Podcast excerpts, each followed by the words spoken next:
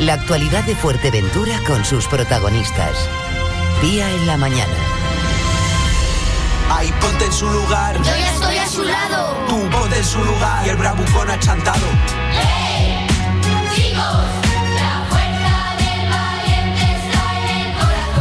El próximo 2 de mayo se conmemora el Día Internacional contra el Acoso Escolar. Según un informe de UNICEF, 1 de cada 3 alumnos en todo el mundo sufre acoso en su entorno escolar. Para erradicar esta lacra, el Ayuntamiento de La Oliva impulsa una atractiva campaña en la que busca valientes que junto al Langui quieran acabar con este mal. Vamos saludando ya al concejal de Bienestar Social del Ayuntamiento norteño, Rafael Benítez. Buenos días, Rafael.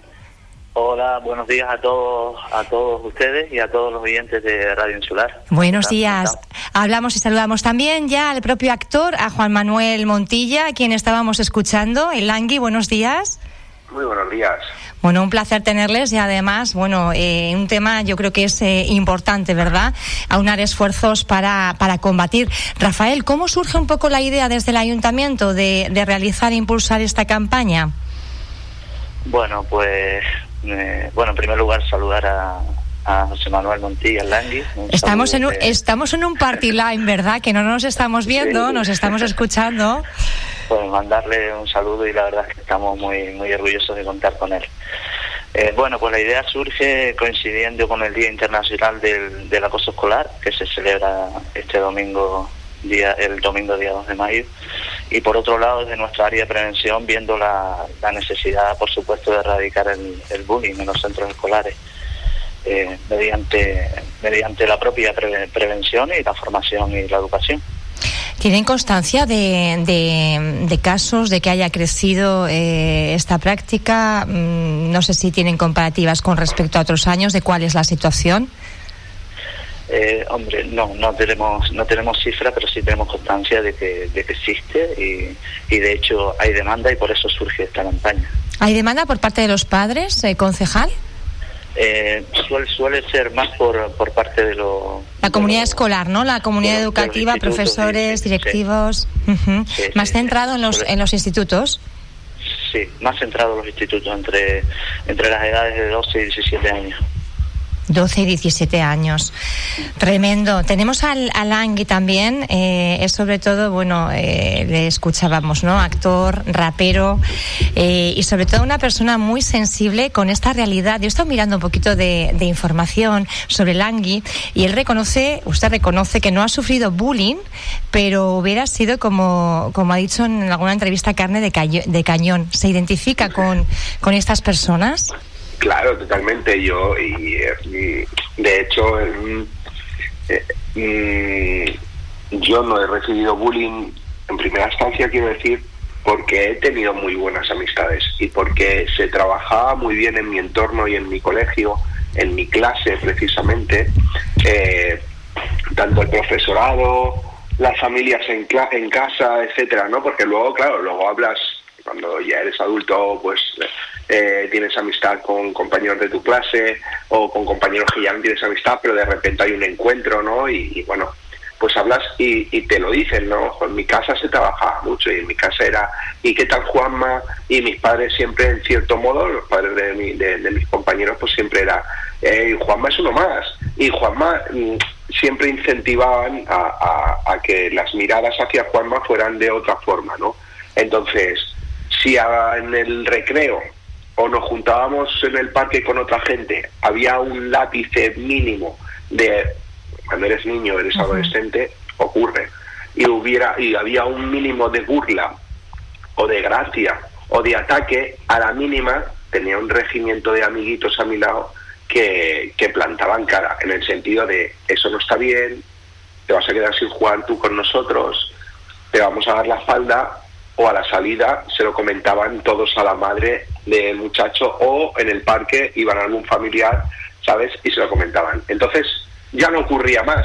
Esos niños de repente cambiaban el chip y al día siguiente no se les ocurría ni hacer una burla, ni hacer una gracia, ni hacer de menos, etcétera.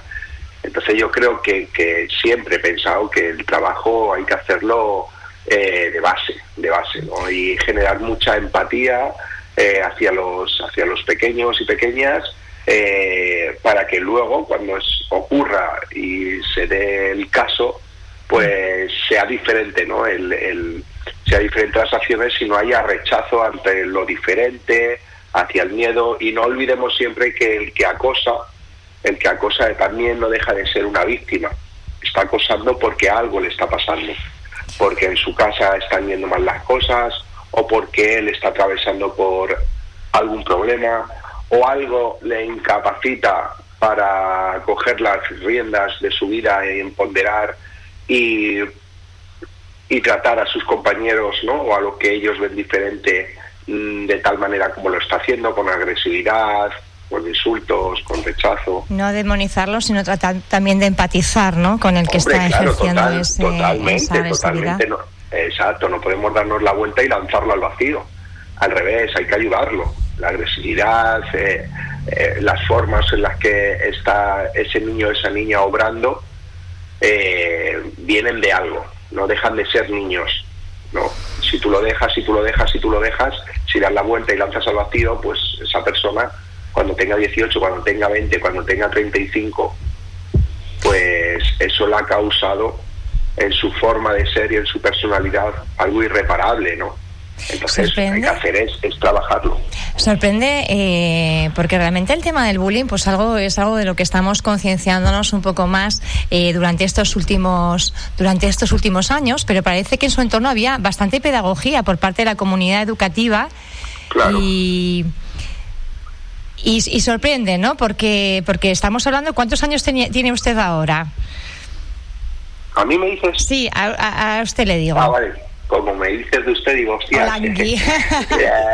Ya, me puedes tutear, es un brazo muy mayor. Bueno, yo tengo 41 años. 41 años. Estamos hablando de casi más de 25 años atrás, que usted está hablando de un entorno que la verdad, bueno, pues es como el deseado ahora mismo, 25 años más tarde, ¿no? ¿Se tenía más constancia o más conciencia entonces que ahora de todo este fenómeno? No, yo te digo que es verdad que en ese entorno he visto bullying o compañeros que han recibido bullying, o en otros colegios o en mi mismo barrio. Lo que pasa que, bueno, pues ha dado la suerte de que yo, por ejemplo, pues he tenido ese entorno de mis amigos, de mis compañeros de clase, mis 25 compañeros de clase, que lo trabajaron muy bien. Yo es que he sido afortunado en ese sentido. Uh-huh. Claro que es verdad que luego ibas creciendo con la edad de 13, de 14, de 15, ya vas a otro parque, ya vas a una discoteca, ya vas a... Entonces, siempre he tenido, bueno, pues ese confort de amigos que lo han trabajado tan bien, que a la mínima, estoy diciendo que a la mínima, no es que no recibiera, sino que a la mínima ponían el stop. El problema es que cuando a la mínima no hay nadie para dar la cara por ti, y dar la cara no quiero decir que se pongan en forma violenta, sino que se planten, que le hagan ver al de enfrente que eso no está bien, que se den la vuelta, que se vayan, que busquen a un adulto, ¿no?, la ayuda de un adulto para trabajar eso. Entonces, si no se hace todo eso se convierte en un día, otro día, otro día, y se convierte en bullying. No como lo mío, que era un intento, pero siempre había un caparazón que no dejaba llegar a ser. Rodeado de esos valientes que ahora está buscando la Oliva, ¿verdad? Y yo creo, Oliva y en general, ¿no? Yo creo que cuando se trabaja, yo tengo una asociación sociocultural, se llama No Me Digas Que No Se Puede. Trabajamos con muchachos y muchachas, edades comprendidas entre... tenemos club de fútbol, además, que a través del deporte pues trabajamos estos valores, ¿no? Y más en el deporte, que a la mínima pues ya sabéis cómo es, y el rechazo y la falta, y los papis, etcétera. Entonces intentamos trabajar tanto con ellos, con papis, con apoyo psicológico que tenemos a pie de campo, ¿no? Tenemos categorías desde prebenjamín, estoy hablando de 5 años, hasta cadete, ¿no? En niños de 15 años que están en la edad prácticamente. Y es así, lo que hacemos, y vemos que hay un cambio cuando trabajamos desde muy chiquititos con ellos, o con los niños de 14 y 15, pero se trabaja en darles capacidad de activar, capacidad de seguir convicciones personales, ¿no? Capacidad comunicativa, cuando hay comunicación, ¿no? Capacidad de aprender del pasado, que de repente, si aprendes del pasado, que es lo que decíamos, si lo trabajamos, a lo mejor eso te va a ayudar a ti para el día de mañana a obrar de otra forma. ¿no? Y poderte dejar la capacidad integradora, ¿no? Capacidad de reparar, capacidad de pues eso, lo que hablábamos, de generar empatía. Y yo creo que somos capaces de trabajar en ello, porque se ha visto los grandes resultados en muchísimos aspectos, en muchísimas organizaciones. Yo he tenido la suerte, porque me ha dejado de aprender, de visitar muchos centros en nuestra península, en España, algunos también en Latinoamérica, etcétera, México, y no dejas de aprender cuando visitas centros, institutos, y estás visitando casos específicos y que luego te vuelven a escribir, vuelves a tener contacto, el profesorado o los especialistas que hay en ese entorno han empezado a trabajar en ese caso, como estamos diciendo, para generar todas estas capacidades, y dicen, oye, es que hay un cambio tremendo, y es que este niño, esta niña o este grupo que era así, pues al cabo de los meses, al cabo del año, está obrando de la manera contraria, ¿no? Y está ayudando al resto. Y dices, pues claro que somos capaces, lo que pasa es que tenemos que remar todos en el mismo lado, tenemos que remar siempre todos hacia el mismo camino. Si estamos dentro de una piragua y uno rema a la izquierda, otro rema a la derecha, el profesorado rema al frente, papás reman para atrás, la consejería rema a otro lado, hacia la derecha, al final, ¿qué pasa? Que la piragua empieza a dar vueltas, no avanzamos, y ¿quién está cayendo abajo? Pues, y hace aguas. Al final, los chiquillos, que son verdaderos protagonistas. Entonces, claro que se puede, hombre, somos capaces. Bueno, es un poco varios de los mensajes que ha ido lanzando el Langui y que se podrán escuchar en las conferencias que tiene previstas este jueves, que impulsa el Ayuntamiento de La Oliva. ¿Qué es lo que hay que hacer, Rafael, para apuntarse? Porque entiendo que con todo el tema de protocolo COVID y lo interesantes que van a ser las conferencias, pues no sé si por orden de solicitudes, ¿cómo lo van a regular? Bueno, las primeras charlas están dirigidas a los IES en el municipio de La Oliva, ya que según los últimos estudios, pues el ministro de Educación, Cultura y Deporte, por la mayoría de los incidentes en estos casos es entre los jóvenes de entre 12 y 17. Uh-huh. Y la segunda conferencia tendrá lugar a las 6 de la tarde y será abierta al público, entonces ya toda la isla que puedan obtener esta entrada, que ya sabemos que va